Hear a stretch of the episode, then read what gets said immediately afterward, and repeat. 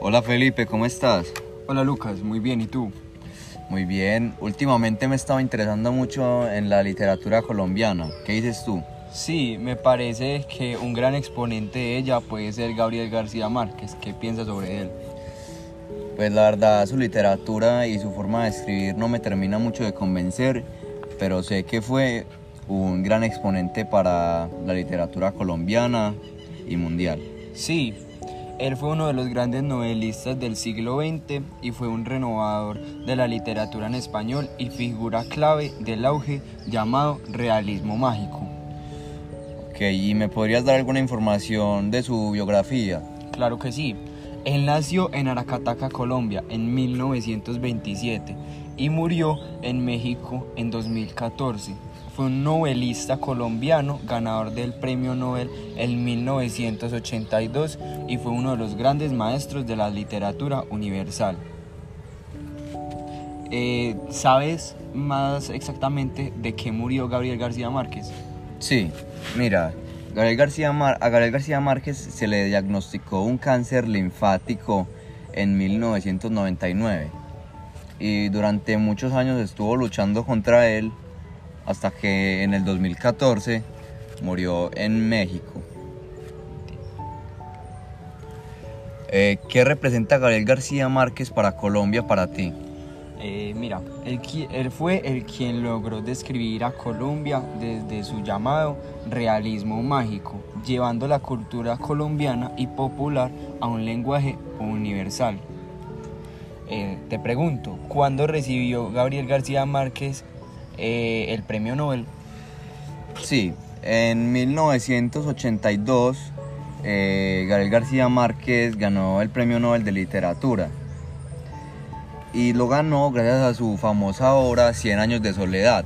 Pero como dato curioso, este premio Nobel se lo iban a dar a otra persona, pero al final eh, tuvo problemas y se lo terminaron entregando a él.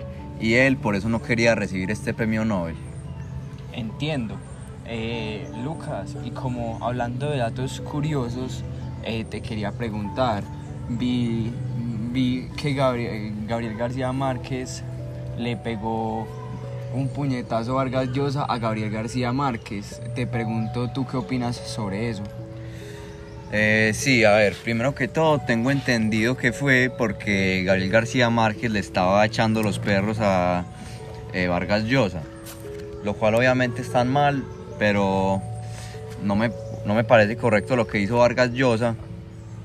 Y me parece que Gabriel García Márquez debió haber hecho algo, como no sé, no sé si recurrir a la violencia, pero al menos eh, discutirlo con él o también podría ser demandarlo. Y pues depende, sino que digamos en mi punto de vista, eh, Gabriel García Márquez hizo muy mal en tirarle los perros a la esposa de Vargas Llosa. Yo pienso que lo que debió haber hecho es defenderse. Y la verdad creo que aunque esté mal, yo en el momento le hubiera devuelto el puño. Sí, es verdad, pero también tenemos que pensar que ya en ese momento era un escritor demasiado famoso y pegarle un puño a otro escritor sería manchar su imagen de una manera muy grande. Pero, y además, eh, tengo entendido que Vargas Llosa y Gabriel García Márquez tenían una amistad desde hace muchos años atrás, por lo que me parece muy mal de la parte de los dos. Primero de Gabriel García Márquez haberle echado los perros a, a la querida de Vargas Llosa y obviamente también mala reacción que tuvo Vargas Llosa. Eso es claro, pero me parece que eh, la ruptura de su relación me parece que fue culpa de Gabriel García Márquez.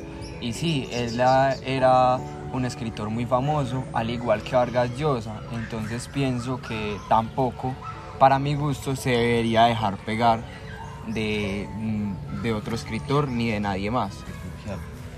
Sí, estoy de acuerdo con eso, aunque no sé si la si devolverle el puño hubiera sido la mejor opción. También es cierto. Bueno Felipe, me encantó hablar contigo de este tema, yo ya me tengo que ir. Listo, lo mismo, que te vaya bien. Listo.